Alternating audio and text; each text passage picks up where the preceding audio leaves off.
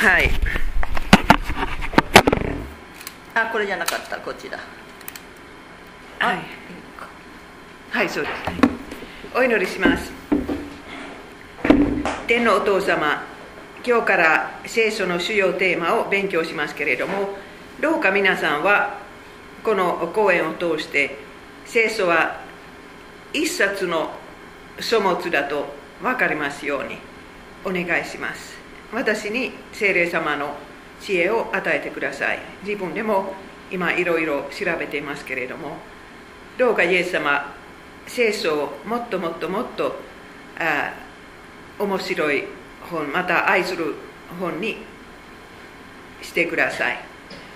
えーそして今朝、ここへ来て重荷を負うてる人を覚えてください。その重荷を一緒に抱えてください。そして、えー今日、世界中には迫害の元になっているクリスチャンがたくさんいます。どうか覚えてください。教会が燃やされる。そういうキリスト教会はたくさんいます。助けてください。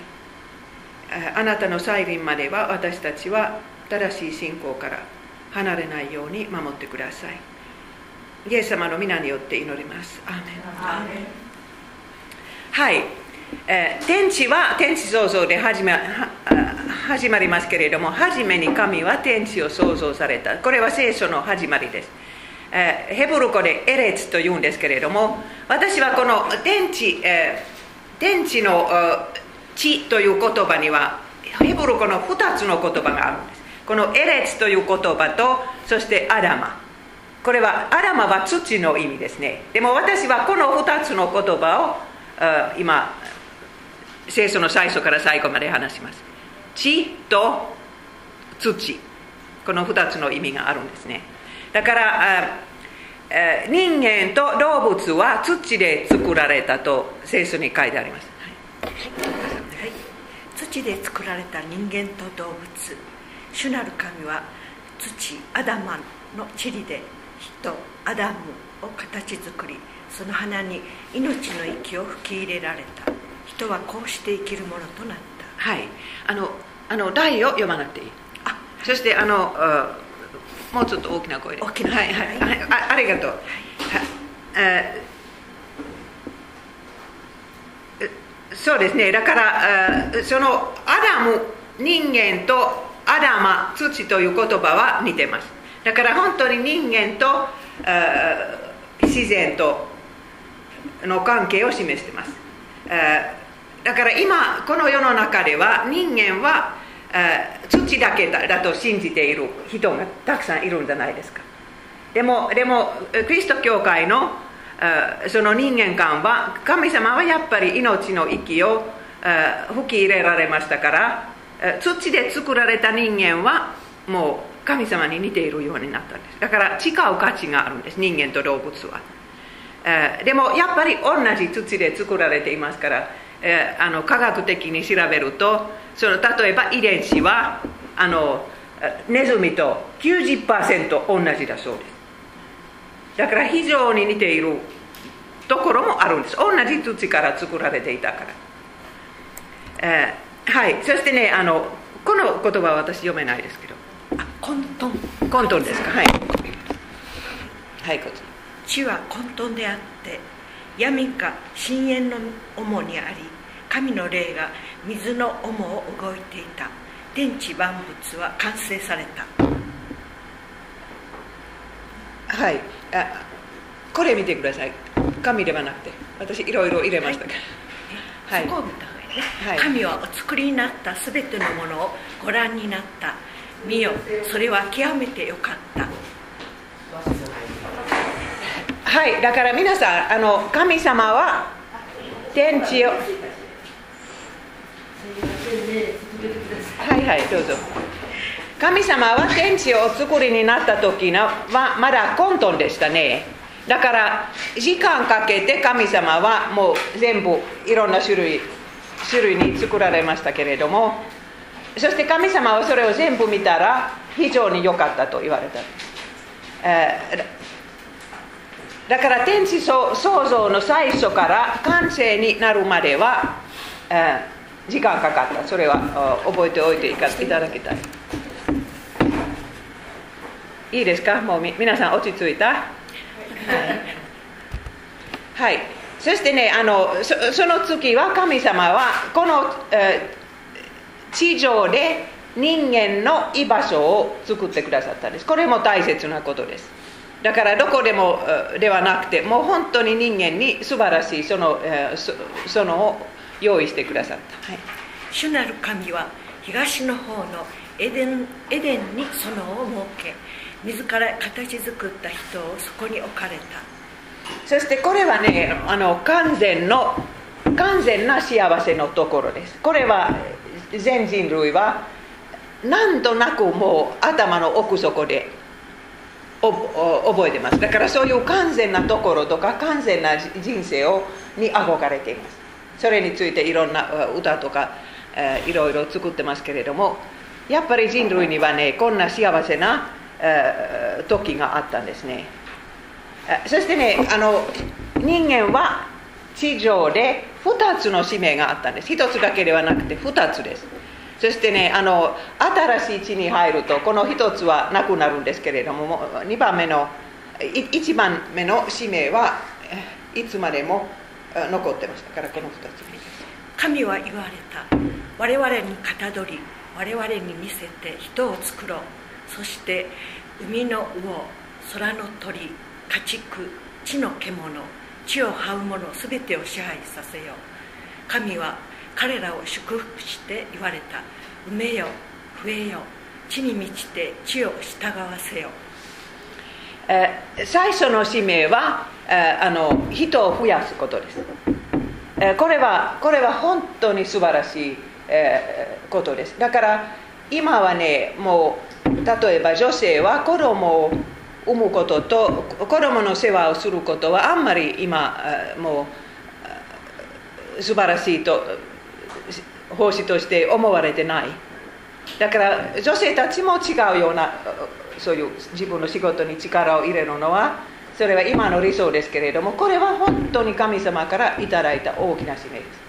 子供を産むこと。そしてその産んだ子供を見たらもう本当にこんな素晴らしいことはあ工場で作られてないんですよ。それは女性のお腹の中にしか作られないですね。これは大きな使命です。まあ、新約聖書の時代はもうあの霊的な子供も産むという使命が与えられましたから私のような結婚してない人とか子供を産んでない人にも大きな使命があるんですけれどもとにかくこのこれと関連する使命です。そしてねあの、えーえー、あの支配することですね。自然を支配すること。地上の上にあることを支配すること。そしてねこれはね責任を持って素晴らしいやり方で支配することは神様の御心です。だからその自然を壊さないように自然をもうもういいようにいいようにとすること、えー、堕落した人間もある程度までそれをやってきたと思います。例えば花花を今いっぱい作られているでしょう。新しい色とかね。それは遺伝子をどこから探して。そしてそれをそれをうまく合わせて素晴らしい花が出てくるんですけれども。人間は今まで遺伝子を作ったことない。私あのドキュメンタリーを見たんですけれども中国の雲南という山の上には雲南と読むんですか。だからまだ見つかってない植物があるそうです。だからそれはみんな花屋さんはそこに行きたいですけれども中国人はもうダメだと言うんです。だから遺伝子を探してますね。はい、えー、でもとにかくこれは皆さんどう思いますか？この人間の2つの使命堕落の前の使命人を増やすことと自然を従わせること。でも堕落の瞬間はあの地球の十字架の道も始まったんです。だからその堕落は人間だけのものではなかったんですね。だからそのその瞬間は土も呪われてしまった。はいお願いします。神はアダムに向かって言われた。お前は女の声に従い取って食べるなと命じた木から食べた。お前のゆえに土は呪われるものとなった。お前は生涯食べ物を得ようと苦しむ。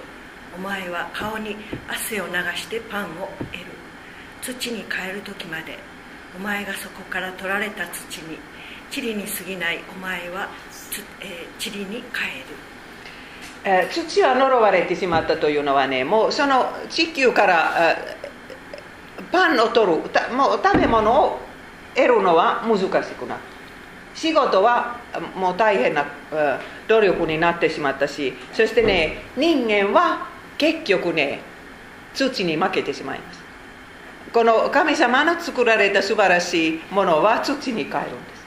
だからさっきの言葉私がえ発音できなかったこの言葉はコンコントンコント。ンだからあ人間が堕落したその瞬間には地のうめきが始まったんです。これはパウロの言葉ですけれどもあのココントンになるんですね。これはもうあの科学的にもそういう原則があるそうです。だからいろんな物事はじじ実はね科学的に見たらもっと素晴らしい形ではなくもう本当に混沌の方向に行くんですよ。はいこれ読んでください、被造物がすべて今日まで共にうめき共に生みの苦しみを味わっていること私たちは知っています。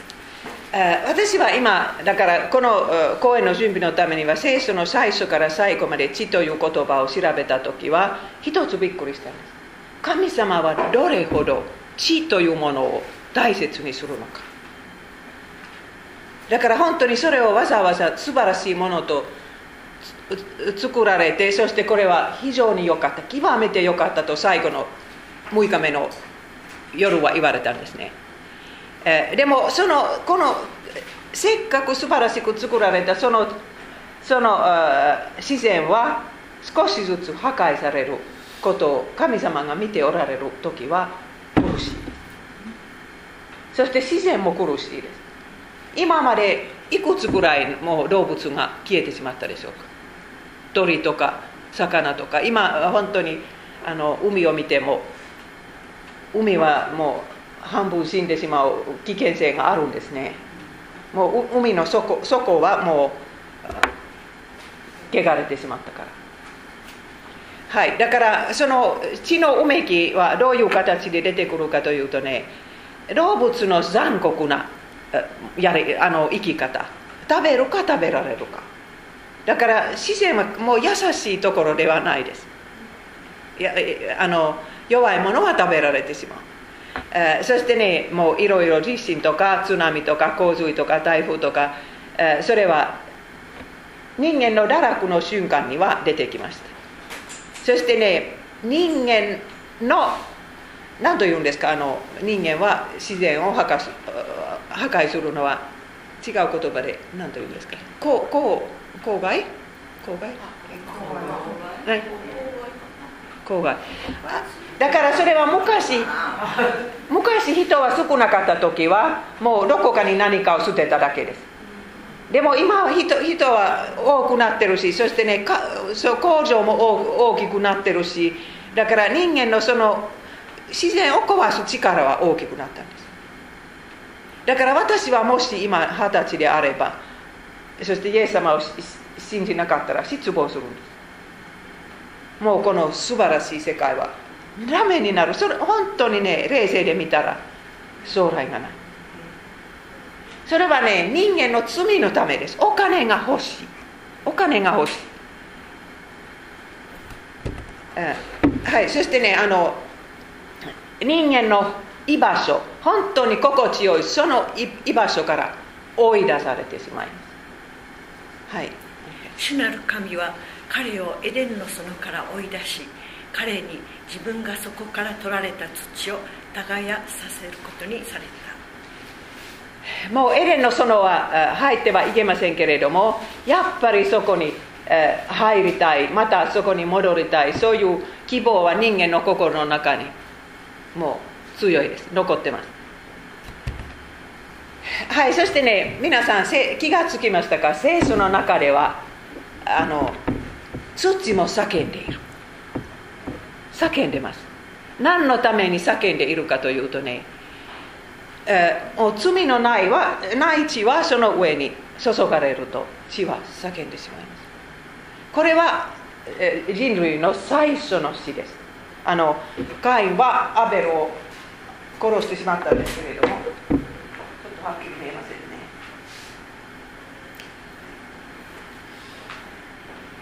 だからその時神様はこう言われました、はい、主はカインに言われた。お前の弟の血が土の中から私に向かって叫んでいる。お前が流した。弟の血を口をきけて飲み込んだ土よりもなお呪われる土を耕しても土はもはやお前のために作物を生み出すことはない。お前は地上をさまよいさすらうものとなる。だからこういうふうにね居場所のない人間はできました。もう本当に国がない。もうもう落ち着かない。もうあちこちさまよう。あのそういうそういう人間はこの世の中にあるんです。そしていつも人いっぱい人を殺したらそういう人間は出てくるんです。私ねサハリンあのカラフトでに一回行って政権を教えましたけれどもカラフトは昔あのロシアのあの収容所だったんですね。だからそのロシア人はもうここはもうつあの地面をどこへ見てもそこには血が流されていると言ったんですよ。そしてロシアの歴史を見てください。決して幸せな民族ではないですよ。だから本当に土は叫んでいる、えーはい。こここにはも戻ります。聖書の中にはこの土が地球は地球は全部ではなかったんですけれどもでも地があ滅びてしまった場面はいくつか出てくるんです。そしてノアの洪水はその最初です。はい。神はノアに言われた。すべて肉なるものを終わらせる時が私の前に来ている。彼らのゆえに不法が地に満ちている。見よ私は地ものとも彼らを滅ぼす。見よ私は地上に洪水をもたらし命の霊を持つ。すべて肉なるものを天の下から滅ぼす。地上のすべてのものは生き絶える。人間の罪のために動物も苦しまなければならないんですよ、えこの時も不法が地に満ちていると書いてあるから暴力暴力ですよ。そして今皆さん暴力を考えてください、え今の人間はどれほど暴力をあのゲームでやってるのかそしてテレビで見るのかビデオでインターネットでどれほど暴力を見ているのか。だから今の地球も暴力に満ちていると思いますけれども神様はそれを見ても見られないんですね。だから結局ね滅ぼしてしまうんです。その時地球の生きているものはみんな一緒に苦しまなければならないんです、えーだから私たちはねもうこういう洪水とかね津波とか神様から来ないと普通思うんですけれどもやっぱり皆さん聖書を最初から最後まで読むといつも主が起こったと書いてある。これも見てください。誰がやってますか？サタンですか？神様は罪のためにこんなことをなさる。そしてそれは今から私たちの今の生きている間はこういうのは起こるかもしれません。えでも神様のそういう愛の心もいつも現れてくるんですこういう中で。だから結局ね神様は大地と契約を結ばれたんです皆さん考えたことあるんですか？神様と大地との契約。そこには動物たちも植物も含まれてます、はい、神はノアに言われた。私は雲の中に私の虹を置これは私と大地の間に立てた契約の印となる。水が洪水となって肉なるものを全て滅ぼすことは決してない。そうです。だからここのような大きな悲劇は世の終わりまでないですね。だからその時神様は一つの家族を残して8人だけ残してみんな他のものは死にましたけれども、まあ、世の終わりまではそういうのはもうないですね。そういうその印は虹です。それからノアの3人の息子たちからもう全人類の人が出てきたんです。これはあの創世記の実相はそのいろんな民族民族の始まりの一章です、はい、ノアの子孫である諸子族を民族ごとの系図にまとめると以上のようになる。地上の諸民族は洪水の後彼らから分かれてた。本当にねノアの子孫からいろんな肌の色も出てきたし私肌の色も本当に一回新聞キリスト教会の新聞でそういう質問があったからどうやってノアの後はもう急にいろんな、肌の色が出てきたのかそういう質問があったんですけれども調べたらねもうそれは大したことではないないですね。だから人間の最初の遺伝子の中にはアダムの遺伝子の中にはもういっぱい可能性があったんです。そのそそこその中から暑いところへ行ったアフリカ人は黒くなったとかねもうそそれは難しくないです。アラムの遺伝子の中にあったんですけれども一旦ね黒くなったらそれからもう白いという遺伝子はもう消えたからもう戻りませんけどね。はい。でもこの本当にもう私たちはもう目の色とか違うんですけれどもそれは本当に大したことないです。ただこの人たちはそれは大きなことにしたんです。その中から偏見。もうどこへ行ってもね偏見があるんです。その国には外人が住んでいなかったらね自分の国民の人一分を偏見のもとにするんです。日本人も。韓国人もそうです。私高さんから昨日話聞いて。だからフィンランド人もそうです。もう本当にその偏見は人の心には強いものです。そしてもう戦争になるんですね。いろんな種類の中の戦争、えー、それから次の人類の出来事はバベルの塔です。天にまで届いて欲しかったそういう塔を建てるんです。自分たちの方から天国へ行って神様は対してクーデターしてもう神様なんかいらない。その文化の印はバベルの塔です、はい、彼らはさあ天まで届く塔のある町を建て有名になろう。そして全地に散らされることのないようにしよう。こういうわけでこの町の名はバベルと呼ばれた。主がそこで全地の言葉を、えー、バラル混乱させまた主がそこから彼らを全地に散らされたからである。皆さん言葉は次の問題です。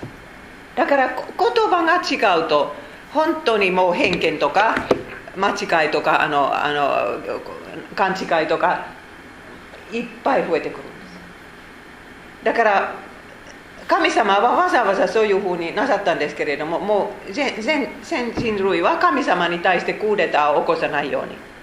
でもその言葉は本当にこういう難しいことになったんです。もう本当に言葉は一つだったら私の人生も全然違うんです。私は外国語と勉強したんです話せるのは4つです。もうななんとなくもう分かるのは5つですけど。いえいえ分かるのははいはい。でもでも大変ですねこの言葉の問題は。はい。そしてね約束の地の歴史が始まります。これは皆さん聖書に大きなテーマです。約束の地。それはアブラハムから始まります。子供のない75歳のああのそういう人からこのテーマが始まります、はい、主はアブラムに言われた。あなたは生まれ故郷。父の家を離れて私が示す地に行きなさい。私はあなたを大いなる国民にしあなたを祝福しあなたの名を高める。祝福の源となるように。地上の士族は全てあなたによって祝福に入る。地上の、えー民族は全てあなアブラハムによって祝福されるそれはもちろんイエス様のことですけれどもこの約束の地の地の目的は後で出てくる救い主には住むところがあるため一つの地はいりますねそれは結局イスラエルになったんですけれども、それからあのアブラハムたちの歴史は創世紀のの終わりまであるんですけれどもその時は聖書を読む人は一つびっくりするんです結局ねその約束の地をこのアブラハムたちは手に入れなかったんですよ神様はちゃんと約束なさったのに手に手に入れられなくてアブラハムもあの奥さんと自分の墓のことをもう4キロ金を出してそういう大きなお金で買うしかなかったんです。アブラハムは人々に言った。私はあなた方のところに一時滞滞在する気流者ですがあなた方が所有する墓地を譲ってくださいませんか？亡くなった妻を葬ってやりたいのです。アブラハムはあなた方が所有するあ墓地と言うしかないですね。自分に約束されたところですけれども皆さんこの時点からね聖書のそういう秘密神様のやり方は隠されているそういうのは出てきます。だから私たちはこの約束の地の歴史を計画したらもうアブラハムたちはそれを手にしてもうそれからイエス様が来るまでずっとイスラエル人はそれをもう持って今でもイスラエルではもう何の苦もなく住んでいる。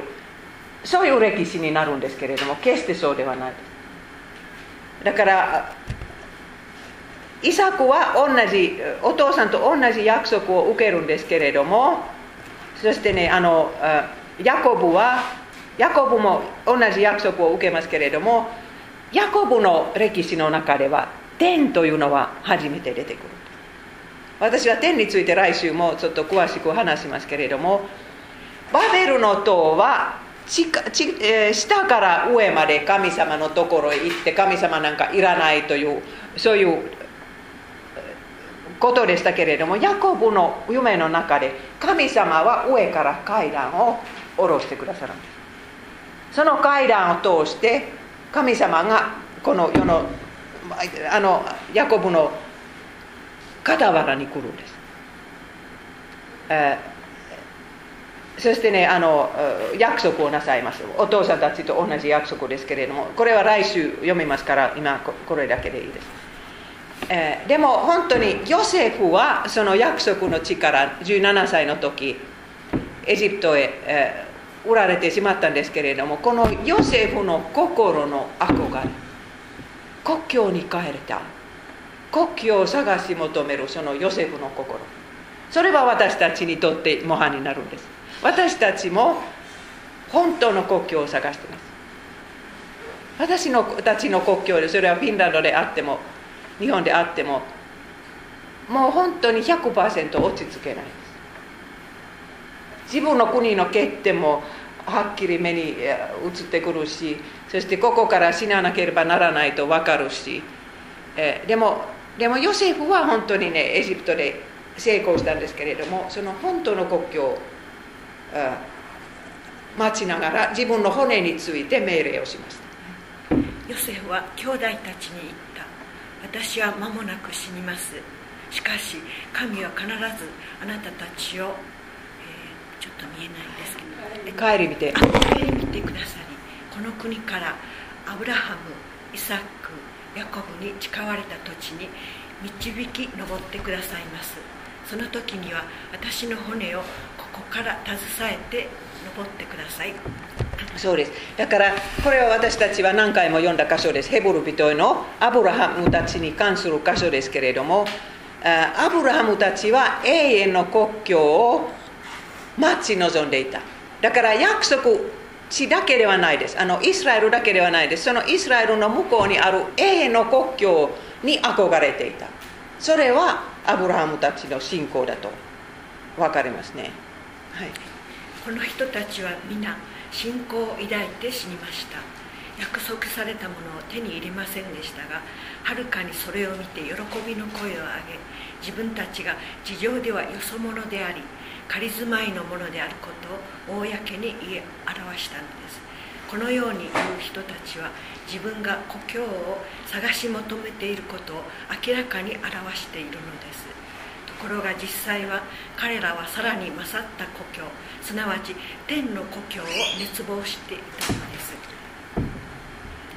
私たちの本当の居場所はその天の故郷です。それは旧約聖書の信者たちも分かったんです。私たちはキリスマイだからいやカリスマイカリスマイだからあの何でしたっけ？もう一つの言葉、えー、とにかくもうもうここでえここで永遠に住めないそういう人ですね。私たちクリスチャン、えー、その月の地という箇所は聖書の中ではねやっぱり聖なる地聖なる地そういう地もあるというのは聖書で現れてきます。それはあの燃えているああの何というんですかあれは韓木も燃えている木ではないですね。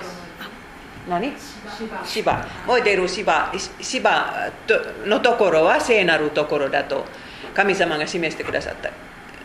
これも大きなテーマですけれども、はい、神がモーセに言われた。ここに近づいてはならない足から履物を脱ぎなさい。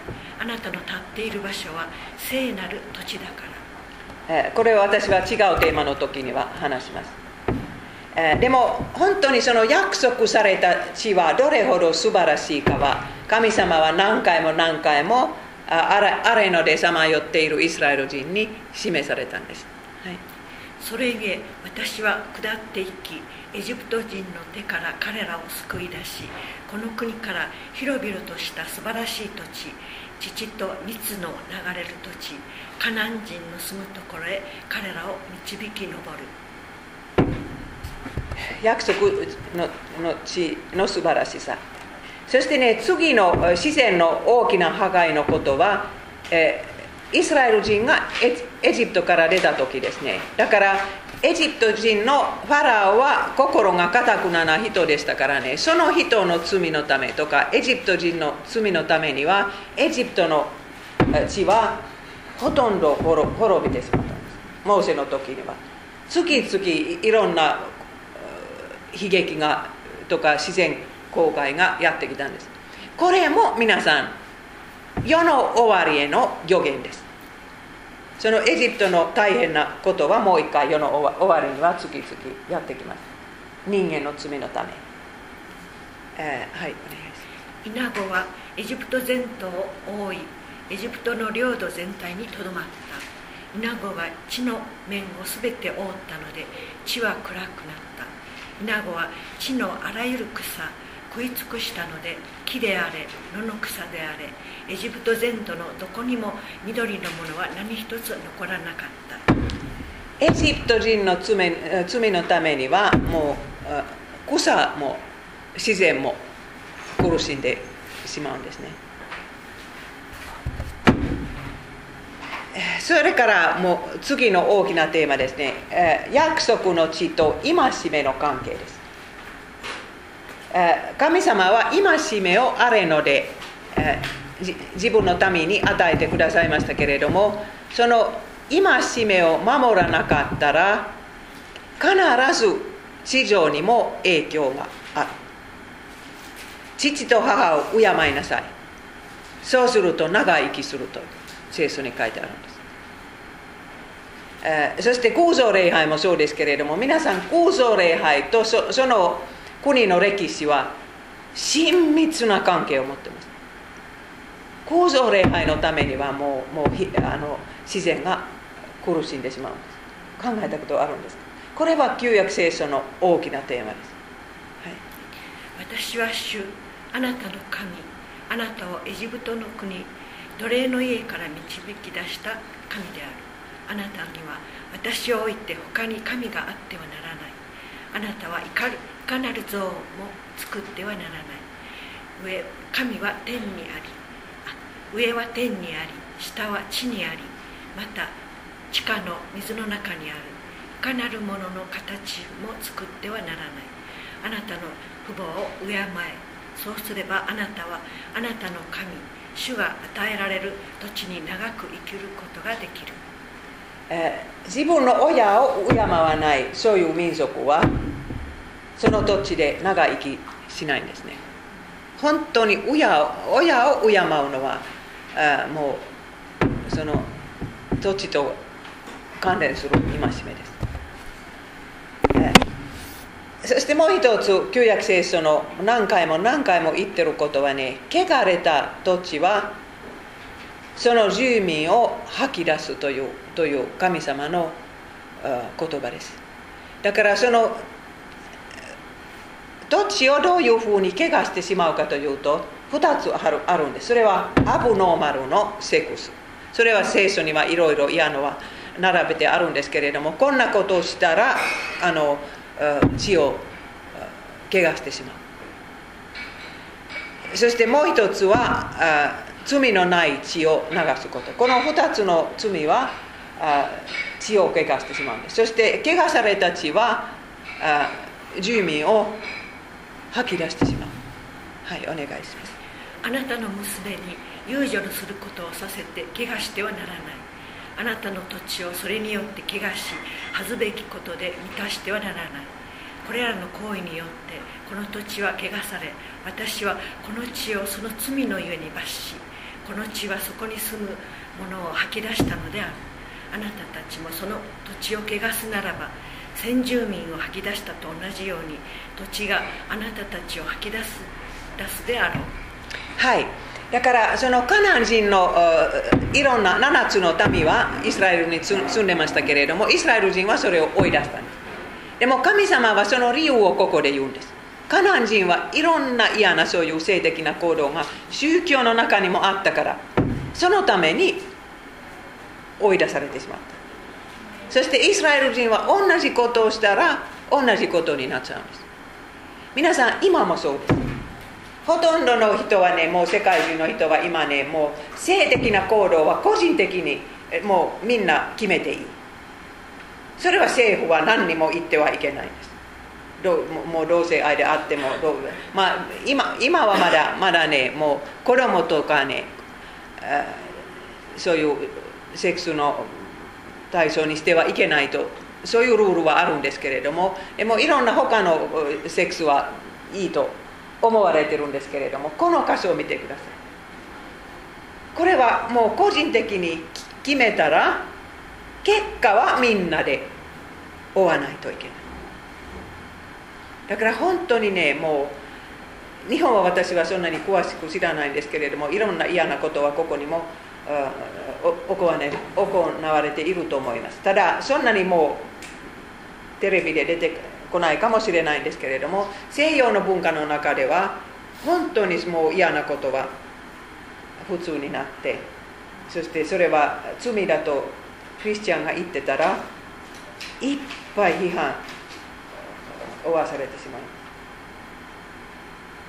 でもそういう国民を土は吐き出してしまう。それは確かです。そしてねあの中節はその一つです。罪のない地。この小さな足を見てください。神様はその足を足をねこの世の上で歩くために作られたんです。足ですよ。子供の足ですよ。もう本当にねもうインターネットでアボーションとと打ったらもうひどいのは出てくるんです。もう手とか足とか頭とか切られている。そういう小さな人間。だから本当に日本もどれくらいこれをやってきたんですか？フィンランドもフィンランドは10%以上もう中絶で殺してしまった。そしてねあの戒めと大地の関係ですけれどもここには平安という言葉があるんです。戒めを守ったら私たちはねもうあの大地は植物をいっぱい作ります。もう植え植えなくて済みます。植えないで。植える植えないで。済みます。だからそういう神様の祝福と戒めを守ることは関連してます。そして平安です。戦争がない。でも戒めを破ると食べ物が出ないしそしてね戦争になるということは聖書に何回も出てきます。そしてもう一つ面白いなのはね皆さんこれ読みましたか？地も安息が欲しいんです。神様はちゃんとねもう7年おきに1日もう農業してはいけない。だからそのその時は地はやゆっくり休むことができますからえ地にはもうそのその害を与え加えないんです。イスラエル人は結局これを一回も守らなかったかもしれませんけれどもこれは一番いい土の扱い方です。神様はそこまで考えてくださったんですね。はいこれ読まなくていいんですけど。それからの聖書の歴史を見ると奴隷の地から解放されるというのは出エジプト記。それからあの約束の地の道道を歩むこととその道を歩みながらあそこで約束の地での生き方を学ぶ。モーセの立法。それはレビキ民数記新明記でした。それから約束の地を手に入れられるのはヨシアキでもそれからもうヨシアキの月は悲しい歴史になるんです。だからやれやれともう今約束の地地は地についた神様はそれを私たちに与えてくださったという瞬間から空想礼拝との戦い。だから何回も何回もイスラエル人はそれに負けてしまってそして結局地はイスラエル人を泣き吐き出してしまったんです。バビロニアの保守そしてイスラエルもう 10, 10の民族は部族は帰ってこない。帰ってくるのはねあのユダヤ人とベニヤミン人だけ。まあレビ人もそうです。そしてあのその月はエスラとネヘミヤ記は約束の地に帰って帰っては来るんですけれどももう王様がない。神殿はちっぽけなもの。だからそういう大きながっかりですね、そしてそういう中で預言者たちの地に対するそういう予言なんです。いっぱいありますけれども預言者たちは何を説いているかというとね、罪は地にどんな悪影響を及ぼすのか。そして偶像礼拝の警告忠告はいっぱいあるんです。そしてその保守の予言もたくさんあるんです、えー、はいこのイザヤの2箇所を見てください。お前たちの地は荒廃し町々は焼き払われ田畑の実りはお前たちの目の前で異国の民が食い食い尽くし異国の民に、え覆され荒廃している。見よ主はそのあの御座を捨てる。地に住む者にそれぞれの罪を問われる。大地はそこに流された血をあらわに示し殺された者をもはや隠そうとはしない。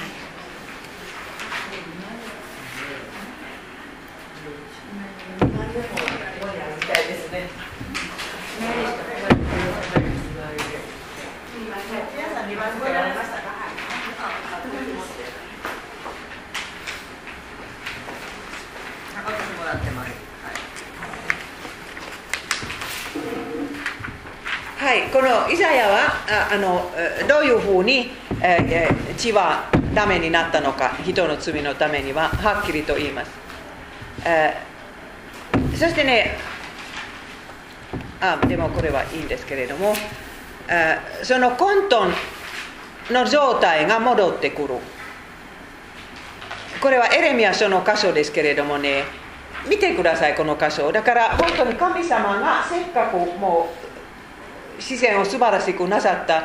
そういう技はまたあの元の状態に戻ってしまいます。混沌の状態に戻ってしまいます。これはエレミアの説いた神様の立法です、はい、見よ。大地は混沌とし空には光がなかった。私は見た。見よ。山は揺れ動きすべての丘は丘は震えていた。私は見た。見よ。人はうせ。空の鳥はことごとく逃げ去っていた。私は見た。見よ。実り豊かな地は荒れ野に変わり町々はことごとく主の見前に主の激しい怒りによって打ち倒されていた。まことに主はこう言われる。大地はすべて荒れ果てる。しかし私は滅ぼし尽くしはしない。それゆえ地は喪に服し上なる天は嘆く。はい。これはねあの旧約聖書によくあるそういう予見ですけれどもこれはエレミアの時だけではなくエレミアの時はバビロン軍が来て自然を滅ぼしてしまったんですけれどもあのメシアが来る時も実現されます。地が喪に服しイエス様が死なれた時は自然もにもいろいろそういうのがあったんですね。暗くなったとか地震があったとか。そして世の終わりにはもう一回この混沌とするんですね。この世は。ホセアも同じようなことを言うんですけれどもそのどうやって人間の罪と関連あるのか書いてあります。これは読まなくていいです。そしてねいつも預言者たちは主の日の予言をするんです。主の日。主の日にはあのあ自然の異常なことが起こってしまうんです。主の日はエレミアにとってバビロニア人がやってきた日です。エルサレムがもう倒れてしまった日。でもでもメシアが来る日も主の日です。そしてメシアは2回目来る日も主の日です。はい読んでください。地に住む者よ。恐怖と穴と罠がお前に臨む。天の水門は開かれ地の元は震え動く。地は裂け甚だしく裂け。地は砕け甚だしく砕け。地は揺れ甚だしく揺れる。地は酔いどれのようによろめき見張り小屋のようにゆらゆらと動かされる。地の罪は地の上に重倒れて二度と起き上がることはない。地はね本当に酔っ払っている人のようにような行動ですね。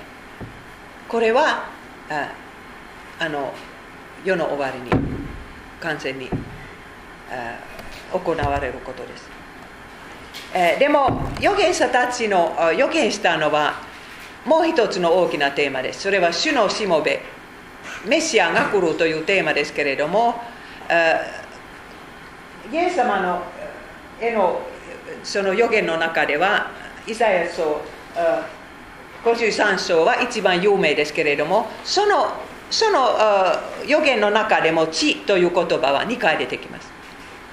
地から乾いた地からああの若枝のように生えてきたイエス様。そしてねもう命は地から断たれるだからイエス様の人生と地は関連します。はい読んでください。乾いた地に埋もれた根から生え出た若枝のようにこの人は主の前に育った。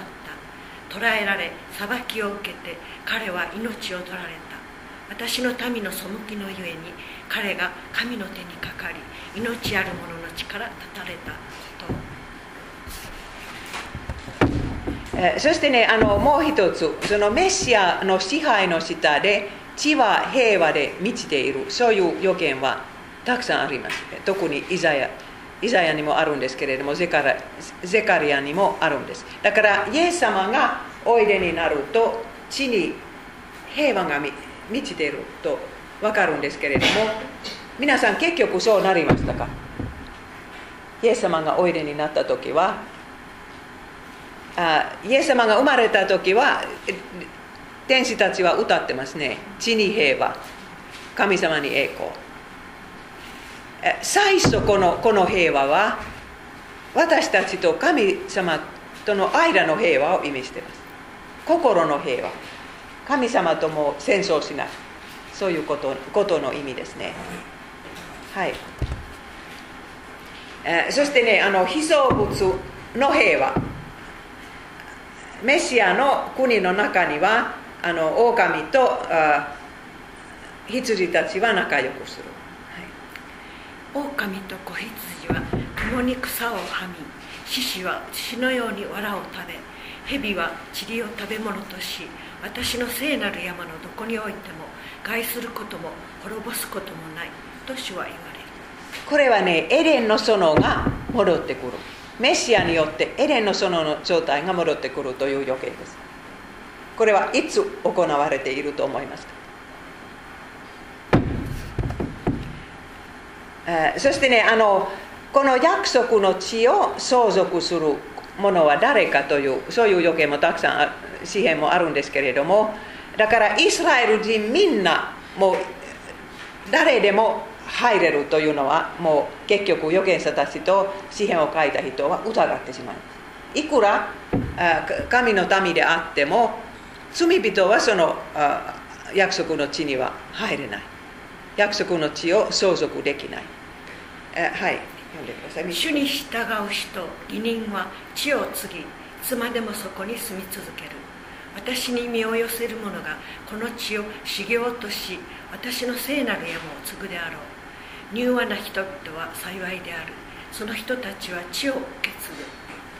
だからここ私はどちらの訳も見ましたけれどもよくなかったんですね。ヘブル語で疑似ですね。だから私たちは今読んだらね義とみなされた人は信仰によって義とみなされた人は約束の地地を相続する。と分かります。そして神イエス様に身を寄せる人。イエス様に信頼する人は約束の地を相続する。誰でもではないですね。そしてとうとう新約聖書に入りますけれども新約聖書は地上に光が照らされていることから始まりますね。だからイエス様のイエス様が生まれた時には本当の光は地上を照らすようになったんです。死の影。死の影の地。これは旧約聖書の言葉でですけれどもマタイはそれを引用します。イエス様によってもう本当に光が生えてきたんですね。そしてイエス様がその使命を終わられた時にはこんなことを言われたんですね。このあのヨハネだけ読んでくださえーとあヨハネ下の方ですねい、はい、私は行うようにとあなたが与えてくださった、えー、業をなりわいを成し遂げて、えー地地上で。地上であなたの栄光を表しました。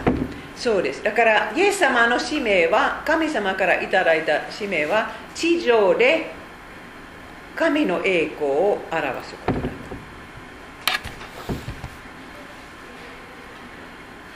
そしてイエス様は約束の地について何をおっしゃったのか。イエス様はねあのイスラエルの国境について一言も言いません。だからイスラエルの大きさは何であるべきか。だから今のイスラエルについてはは言ってないんです。その代わり神の御国の例えをたくさん話しました。だから約束の地というのは神の御国というそういう意味に変わってきましたね。今のイスラエルも大切ですけれどもそれはもう約束の地ではないですね。約束の地は今は違うんです。神の国。そしてイエス様は主の祈りの中で地上で神様の御心が行われるようにそんなお祈りを教えてくださったんです、えーでもイエス様の歴史の中では一番中心的な地と関連ある箇所はこの2つあるんですね。だからえイエス様も地に落ちてししな落ちてしまって地の中で死なれたんですね。イエス様は3日間このヨナヨナの歴史からえー引用された言葉で大地の中に3日3晩えーいました。はい読んでください。下のどちらも。どちらも、ははい。い、っきり言っておく。一粒の麦は地に落ちて死ななければ一粒のままである。だが死ねば多くの実を結ぶ。ヨナが神晩大魚の腹の中にいたように人の子も三日三晩大地の中にいることになる、えーこの聖書のテーマをどんなテーマをとってもいつもそのテーマの一番中心的なところはあ十字架です。もうどどんなテーマを見てもいつも十字架が出てくるんですけれどもこれはこの地というテーマの中の十字架です。イエス様は一粒の麦になって、えー私たちのために死なれた。そして三日三晩この地によってとかアブノームアブノーマルのセクスによって怪我されてしまった。その地の中に三日三晩いなければならなかったんです、えそしてその時は創造主が死なれた時には地はやっぱり海の苦しみを経験しなければならなかったんです。だからイエス様が死なれた時はそういういろんな自然の状態が出てきました、はい。さて昼の12時に全地は暗くなりそれが3時まで続いた。その時地震が起こり岩が裂けた。それゆえはい、どうぞ。それゆえ地は喪に服し上なる天は嘆く。そう。だからこのエレミアの言葉はその時実現されたんです。やっぱりそうここういうふうにね自然の歴史とあメシアの歴史も一致します。自然の歴史と人間の歴史。でもイエス様は何のために死なれたかというとねこのこのテーマの言葉から見るとねイエス様は血の呪いを負わなければならなかったんです。えーアダムが罪を犯してしまった瞬間は神様はあなたのために血が呪われてしまうというんです。その呪いをイエス様がああ負うてくださったんです。はいこれこれ読んで。下のはい。気にかけられたものは皆呪われている。と書いてあるからである。えそしてねあの人はこの地上を自分の罪でいっぱい怪我した。そのそのこともイエス様が代わりに負うてくださったんですねこのこの2つのことのためにイエス様は地の中に入れなければならなかったんです、えーそしてこのイエス様の血によってイエス様の死によって死にあるものと神様と和解ができました。そしてねイエス様が天国に昇られる前には自分には地上の権力全部あるとということは言われました。はいお願いイエスは近寄ってきて言われた。私は天と地の一切の権能を授かっている。だからあなた方は行って全ての民を私の弟子にしなさい。はい、えーい今それは見えませんけれども実際はねイエス様は地上で、えーもう全部の権力を持ってます。そしてその権力の上で私たちをいろんな国に送ってくださいます。そして自分のとにかく私たちクリスチャンの使命はあらゆる民族をイエス様の弟子にするすることです。だからその天の国イエス様の国は地上に広まる。そういうのはクリスチャンの責任です。そしてそれは教会の歴史でもありますけれどもはいイエス様が天に昇られる前にはこういうことを言われたんです、はい。あなた方の上に精霊が下るとあなた方は力を受ける。そしてエルサレムばかりでなくユダヤとサマリアの全土でまた地の果てに至るまで私の証人となる。あなた方は血の塩である。だが塩に塩っ気がなくなればその塩は何によって塩味がつけられよう。これからキリスト教会が生まれますけれども、も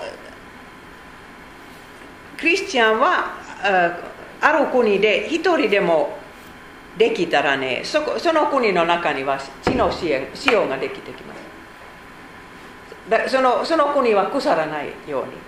あの昔は他にはその腐ることをやめる方法がなかったからいっぱい塩を入れたら肉も腐らないんですけれどもそういうふうにもう教会は全世界に広まるべきです。だから一人のクリスチャンが行ったらその国には塩があるんです。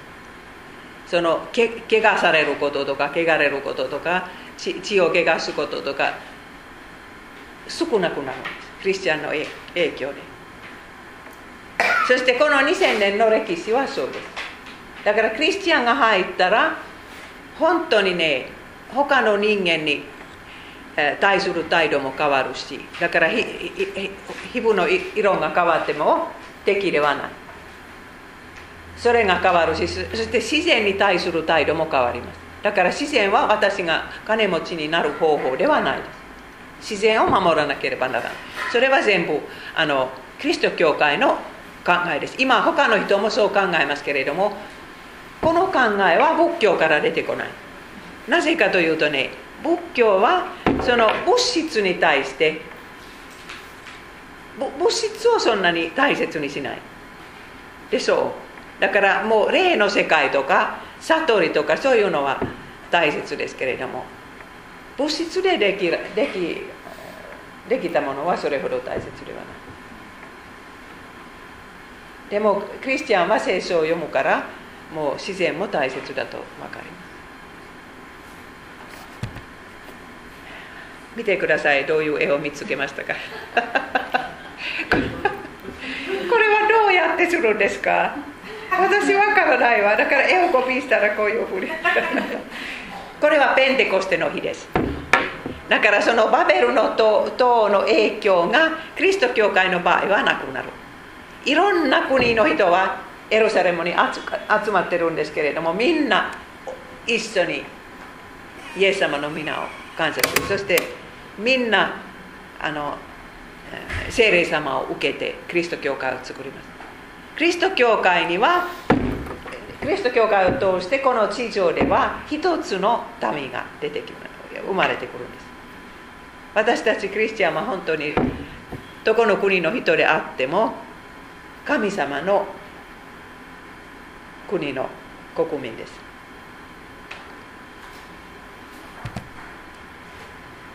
それからクリスチャンたちの努力は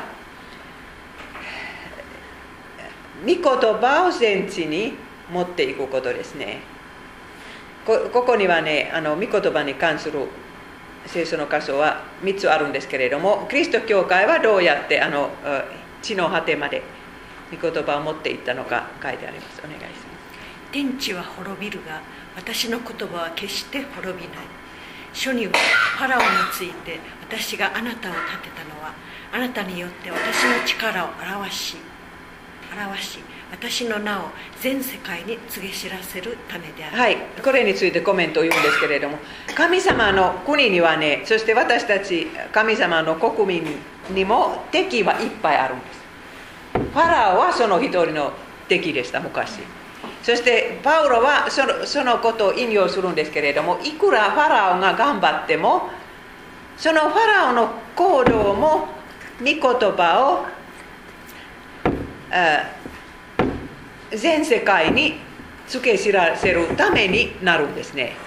だから結局ねこの世界の歴史の中では神の国と戦う人も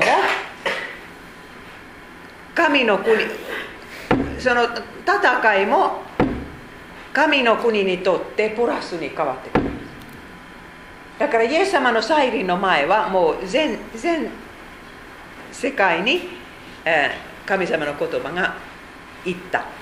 その瞬間にはイエス様が戻ってくるんです。だから敵はいくら戦ってもそういう風になるんです。はいそれでは最後を読んでくださいそれでは尋ねよう。彼らは聞いたことがなかっただろうか。もちろん聞いたのです。その声は全地に響き渡りその言葉は世界の果てにまで及ぶのです。パウロはこれを聞いた書いたんですけれどももうローマ書に書いた時は、えそれは、西暦57年でしたけれどもパウロの知っている世界には御言葉は届いた。でもそれからもう世界はももっと大きいだと分かってきた時はいつもキリスト教会は宣教師を送るんですけれどもやっぱりイエス様の再臨まではもうどこの国へ行ってもどこの民族のところへ行ってもその中にはイエス様を信じる人がいる。はい、えー、そしてねあのキリスト教会の伝道の目的は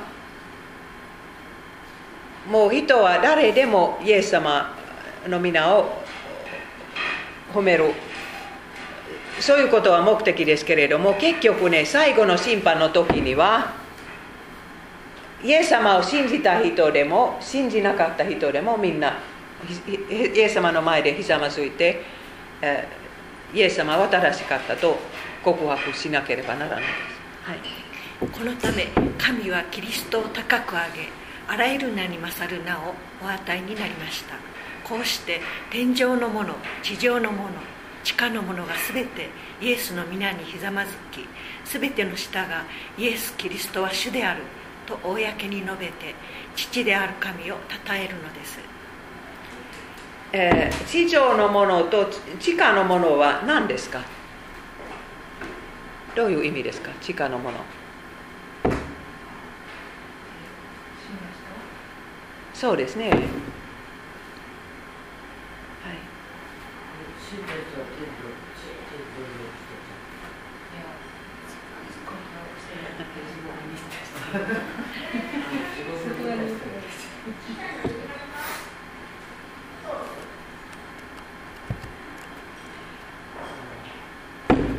これはもう前前もあったんです。これはセカリアの予言ですけれども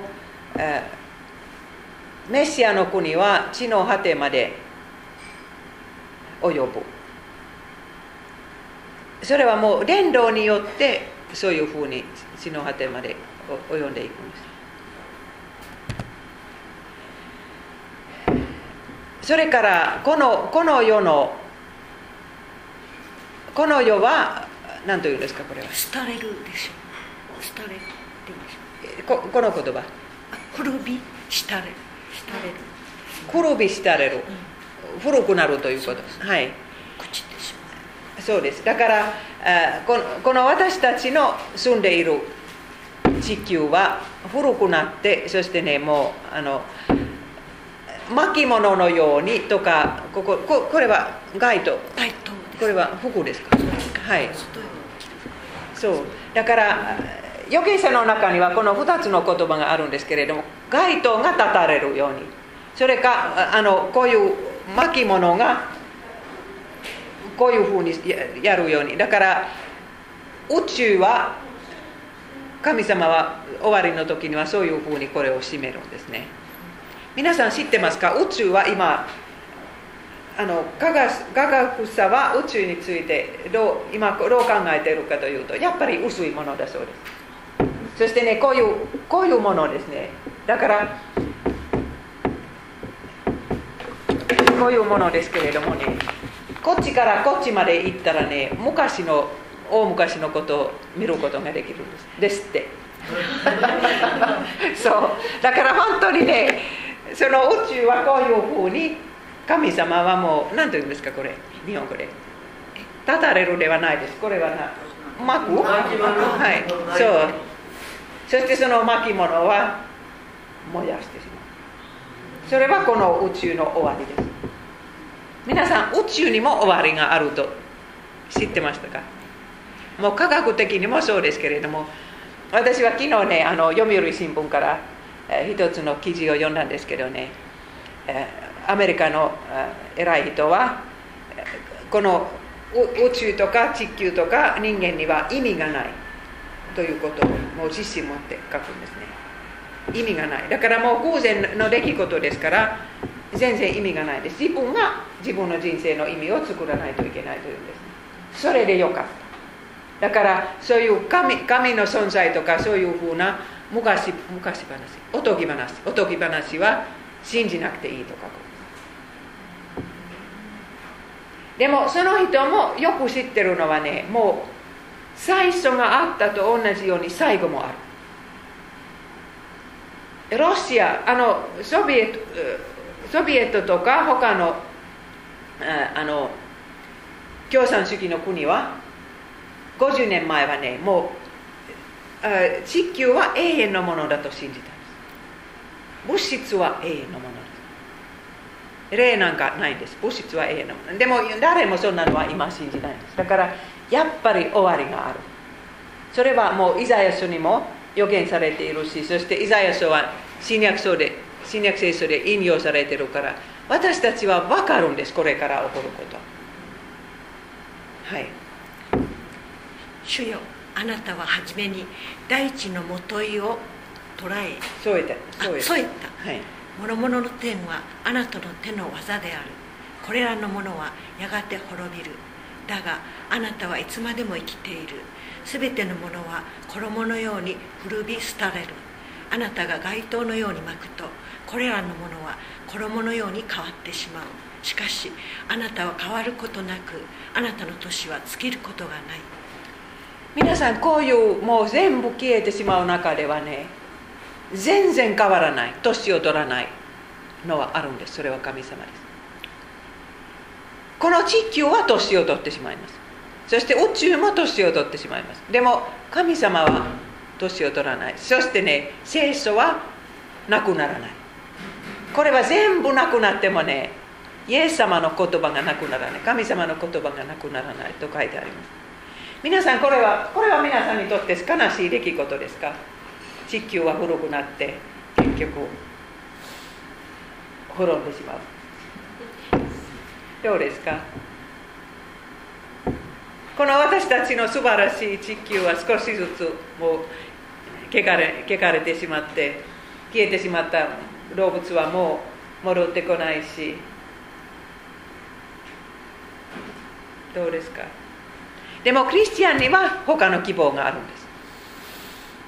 はいでもももう一つあの、えー、黙示録の中の地球の最後に書いてある言葉。大地の天使がラッパを吹いた。すると血の混じった音と人が生じ地上に投げ入れられ地上の3分の1が焼け木々の3分の1が焼けすべての青草も焼けてしまった。そこで大地の天使が出て行ってその鉢の中身を地上に注ぐと獣の刻印を押されている人間たちまた獣の像を礼拝する者たちに悪性の腫れ物ができた。そうです。だからこの上上を見ると自然はどれほどどれほど最後の時には苦しまなければならないか分かるんです。最初はあの海の3分の1はもう腐腐ってしまう。広い匂いが出てくる。そしてあと後でね全部腐ってしまうと書いてあるんです。だからこれから本当に大変なことは起こるんですけれども。そしてあの人間と動物にはもう悪い影響があっていろんな病気が出てきて大変です。そしてあの血は血は火によって滅びてしまいます。だから水によってはもう滅びません。それは神様は約束なさったから。でもでも火によって滅びてしまう。これはペテロの第一の手紙の言葉です、天は大昔から存在し地は神の言葉によって水を元としてまた水によってできたのですが当時の世界はその水によって洪水に押し流されて滅んでしまいました。しかし現在の天と地とは火で滅ぼされるために同じ御言葉によって取っておかれ不信心な者たちが裁かれて滅ぼされる日までそのままにしておかれるのです、え、多分ね世の世の終わりには何かそういう核戦争のようなことが起こるかもしれませんけれどもそれだけではないです。もう宇宙までもう消えてしまうから。あの今昨日の新聞にはもう70年前前まではねもうこの何ですかあのミルキーウェイミルキーウェイだから太陽に見える。天の川？天の川しかなないと。70年前までは信じたそうです。だからその宇宙は一つだけ。私たちのこの宇宙。でも今はねもう10ビリオンと書いてあったから私そんなものは日本語で言えないですけどゼロはいっぱいいっぱい出てくる。このああ天の川のようなものはもういっぱいあああるそうです。ただね、まあ、もう遠くへ走っているからね。この間ねあの光よりも早く行けるものがあると去年新聞から読んだんですか。らだからアインシュタインはそういうのは絶対ありえないと。アインシュタインは言ったんですけどそれよりも早く速く走る小さなものがある。結局あるかどうかは知りませんけれども昨日の新聞にはねもうもし光より走早く走ったらもう私たちはもう一生見えない。消えてしまう。でもそういう宇宙はいっぱいあるそうです。だからその中にはもう同じように人間が発生したものも絶対あるといっぱい科学者は信じます。そしてもうゼロもうそうですね。でもそれはないと私は思います。もう人間のあるところはここだけ。でもこれは火によって、死んでしまいます。そして皆さんここで私たちの約束の地新しい地の希望が書いてあるんです。私たちは天国を待ってないんです。クリスチャンたちはね天国天国と言うんですけれども実際は天国ではないです。この地球は新しくされる。んですこういうこういうふうにもう火に燃えてしまったその地球は。もう枯れたものしか残ってないんですけれどもそのものから神様は新しい地球を作ってください。だからクリスチャンは最後の最後まで物質を信じます。昨日の政権でもねちょっとある人の意見の中にはもう私ちょちょっとね思ったんですけれどもこの人は霊の復活しか信じないでしょうかと昨日思ったんですね。でもクリスチャンたちはやっぱりあの新しい地球を信じます。それを待ってます。はい。読んでください。主の日は盗人のようにやってきます。その日天は激しい音を立てながら消え失せ自然界の所要素は熱に溶け尽くし地とそこで作り出されたものは暴かれてしまいます。このように全てのものは滅び去るのですからあなた方は聖なる信心深い生活を送らなければなりません。その日天は焼け崩れ自然界の諸要素は燃え尽き溶け去ることでしょう。しかし私たちは義の宿る新しい天と新しい地とを神の約束に従って待ち望んでいるのです。これは私たちが待ち望んでいることです。だから私たちが死んだら残ってるのは骨だけ。そしてその骨ももう1000年経ったらもう全然ないですね。でもでもそのパウロの言葉遣いの中では種があるんです。私たちの今の体は次の体の種です。それは土に、えー、落とすとそこから新しい私たちの新しい体が出てきます。地球もそうです。この地球は新しい地球の種です。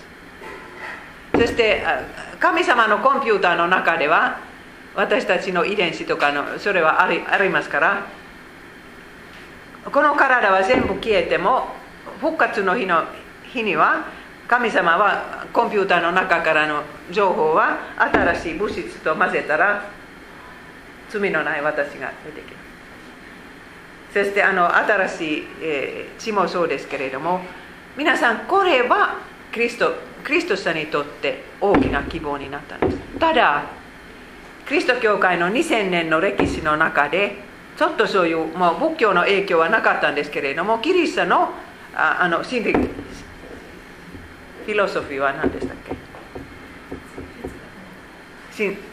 哲学ギリシャの哲学の中にはねちょっと仏教に似ているところがあるんです物質が悪いそれがキリスト教会に入ってしまってねクリスチャンたちの待ってる対象にはもう天国しかなならなかったんですだからもうどこか雲の上で行ってそしてねあの、えー、そそこでハレルヤを歌ってる。皆さん雲の上で座ってるのは面白な面白くないです。イエス様もね柔和な人は血を相続するという。血血ですよ。血を相続する。これは約束の地です。そしてねこれを見てください。これはクリスチャンの迫害の絵です。インターネットからそれは。出ましたけれどもいつももう昔からローマ国でもうここにはクリスチャンのグループですけれども奥さんと子供たちもいてそしてあのライオンライオンに食べさせられた。何を歌ったと思いますか？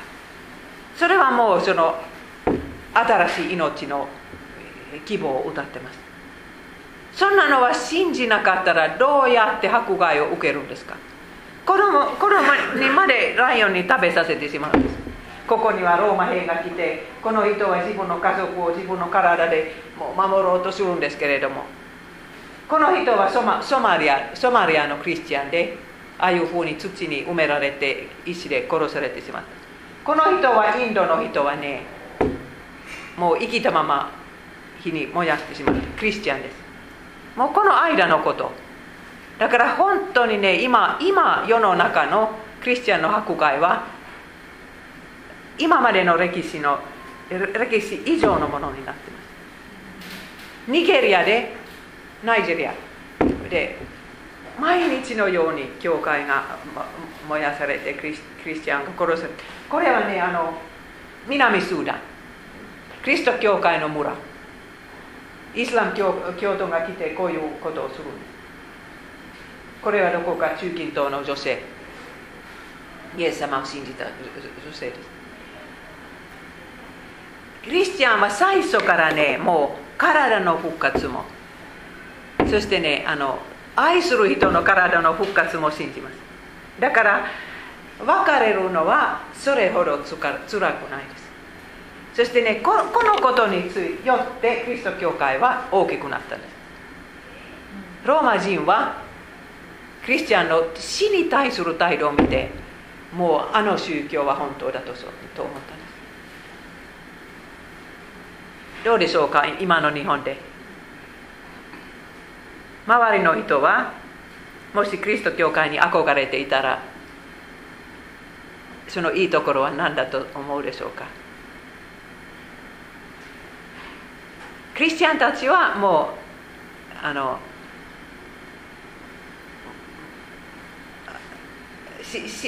死後のことは分かってるしそこには大きな希望があるから素晴らしいだと。そうそう思う日本人はいるんですか？どうでしょう？キリスト教会がいいなと思うノンクリスチャンは日本にいたら何がいいですか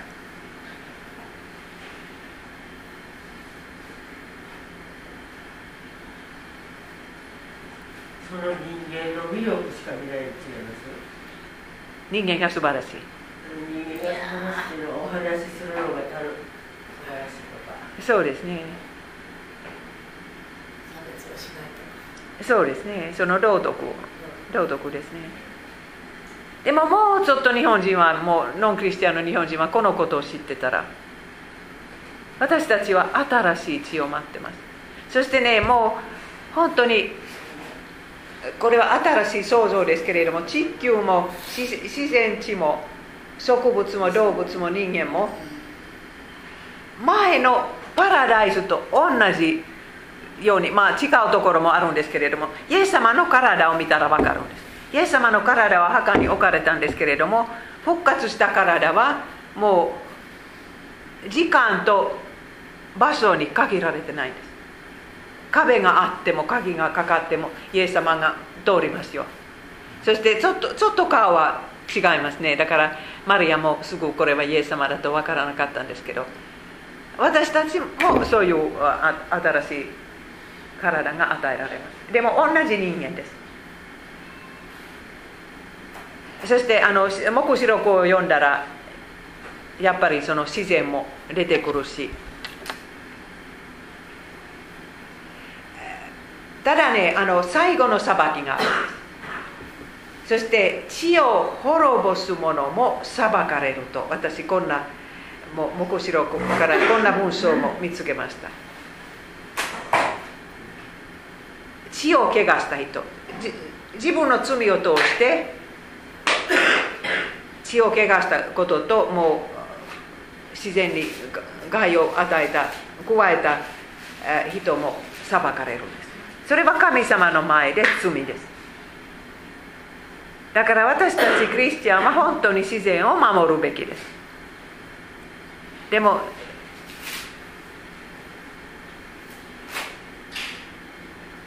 そうですね。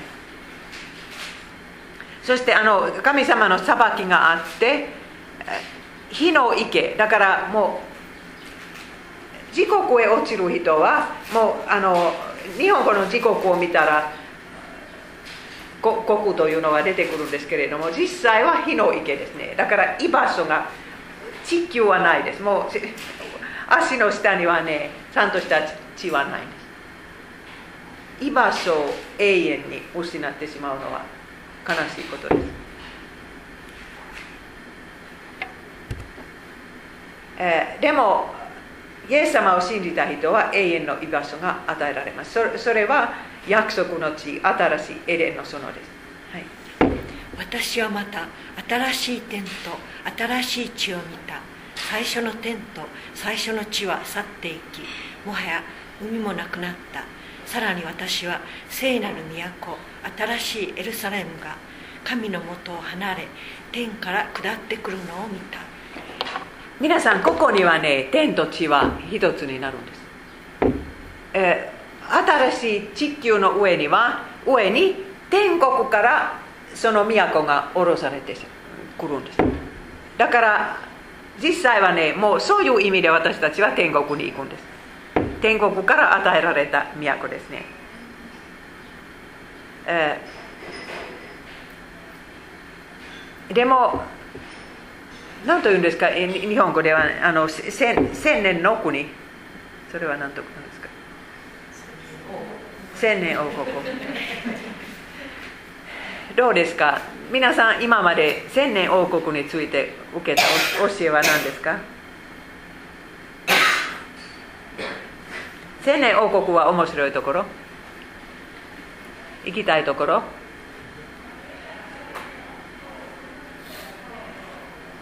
とにかく聖書の中には私たちは千年王国を待ってるとどこにも書いてない。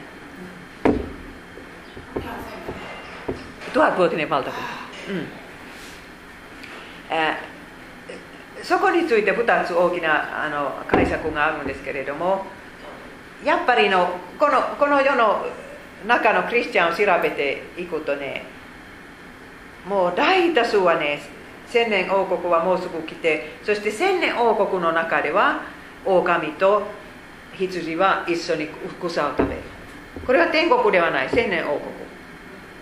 天国はもうふわふわしてもうもうどういうところか考えもしないんですけれども千年王国だけ待ってる。だからそういう人はいっぱいいるんです。ルーテル教会の中にもいるんですけれどもでも昔ルターの教えと今今でも多くのルーテル教会が教えてるのは正木先生もそう教えてると思いますけどね。千年王国はキリスト教会のこの2000年間。その時はクリスチャンの影響は世界中に及んだ。生徒たちはこの世を支配する。その教えによって支配する。だから例えば日本はリスト教会の国ではないですけれども日本の法律を調べてみるといっぱいキリスト教会の影響がある。身体障害者。昔キリスト教会が入る前と今は態度は全然違うでしょう。だから千年王国はもうキリストキリストさんはこういうふうに教えによって少しずつ世界を支配するとあるんですけれどもそれが終わってからサタンがサタンはちょっと縛られてますね。キリスト教会が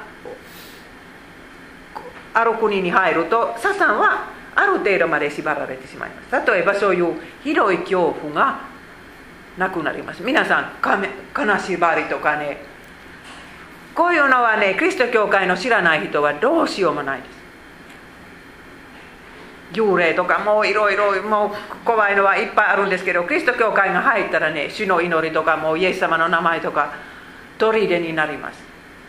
サタンはそういうふうに縛られるんですけれども千年王国の後はサタンはもうもう一回釈放されると書いてあるんです。そしてその時は忙しくなる。時間は時間が短いの分かってるから。私昔これは先生分からなかった。どうして神様はこんなおかしなことをするんですか？せっかくもうキリスト教会は世に広ま広まった時にはねもう一回敗北サタンの力。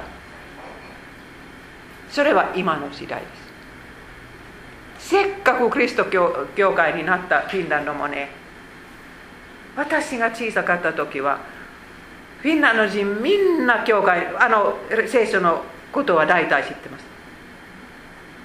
そして暗記するんです。もう党の戒めも心情もいろいろよく知ってます。だからあのヘレナさんのお母さんから私聞いたんですけど、ヘレナさんのお母さんはフィンランドに住んでいて子供たちが小さかった時はお昼は働く暇がなかった。だから夜は あの夜は病院で夜の義務をするんです。昼は子供たちの世話夜は働く。そしてご主人はフィンランド回ってメッセージする。はい。でも人は夜死ぬそうです。私それは知らなかったんですけどほとんどの人は夜死んでしまうそうです。そしてね奥さんはその準備をしたんです。そして50歳以上の人はみんな十分聖書のことを知ってるからね最後の最後の瞬間に救われる人はいっぱいいるいるんですってそうです。でも今はもうもうそうではないです。キリスト教会が嫌だと思う30歳以下の人は半分以上。サタンはやっぱり釈放されたんですよ。でもでも今でも私たちはねこのクリスチャンたちと同じように新しい地を待ちましょう。そしてあとこれは最後ですけれども新しい地での出来事私たちは仕事が待ってます。もう人を増やすことはないんですね。でも今までの歴史はなぜこんなに2000年になったかというとね神様は新しい地になるべく人が欲しかった。だからもうもう今今決まった数は満たされたと神様が分かった時にはイエス様が再臨するんです。もういっぱいですもう数えられない人はもう天国へ行くんですけどでもそこにはこんなこんな仕事が待ってます、はい、諸国の民は都の光の中を歩き地上の王たちは自分たちの栄光を携えて都に来る。都の門は一日中決して閉ざされない。そこには夜がないからである。諸国の民の栄光と誉れとを携えて都に来る。神である主がしもべたちを照らし彼らはよよ限りなく統治するからである。そうです。だから私たちみんな小さな栄光を持ってます。そしてそのもうこの世の中でイエス様に従って生きていたら何かそういう天国へ持てるような小さな栄光を手に入れて天国に行きます。そしてそのイエス様に捧げます。そしてもう一つはやっぱりそこでもこの何と言うんですかこの感じは。統治。だからそれは支配と同じことでしょう。だから支配をもう神様が思われた通りに私たちは新しい地の中で支配するんです。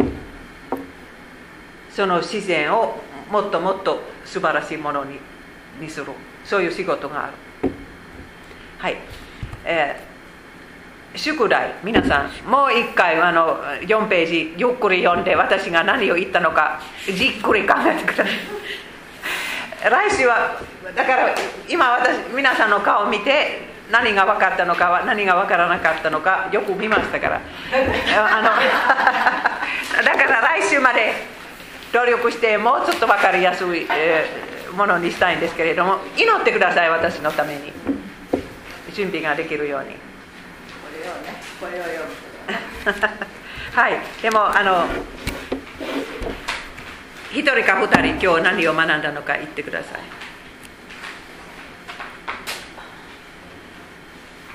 聖書は地について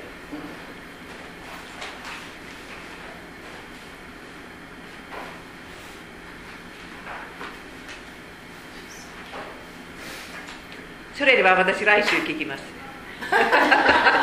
じっくり読んでから。はい。何か今日は祈ってほしいことはあるんですか？はい。おお母さん、レアさんがあある人がすごく難しいストレス、あはいはい。状況。そうですか。は。い。うちに今日遊びに来てくれる予定があったんですけど、来れないっていう人が、うんまあ、名前は言わなくてもいいんですけど、はい。その人の。はい。はい。お祈りします。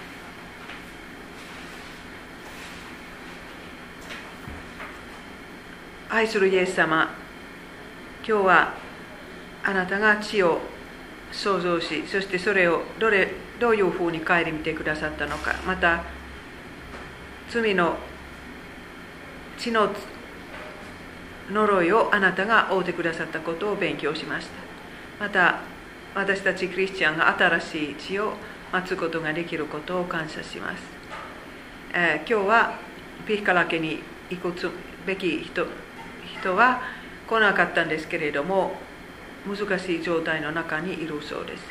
イエス様はその人を今覚えて何か一つでも慰めになることを与えてください。どうか失望しないであなたにから希望を見出すことができますように助けてください。そして日本のキリスト教会はこれから起こることの中で本当にもう希望を永遠のものに置いて頑張ることができますように助けてください。そして私たち一人一人は一つ一人でも多くの人を新しい地に連れる連れていくことができますように助けてください。イエス様の皆によってお祈りしますアーメン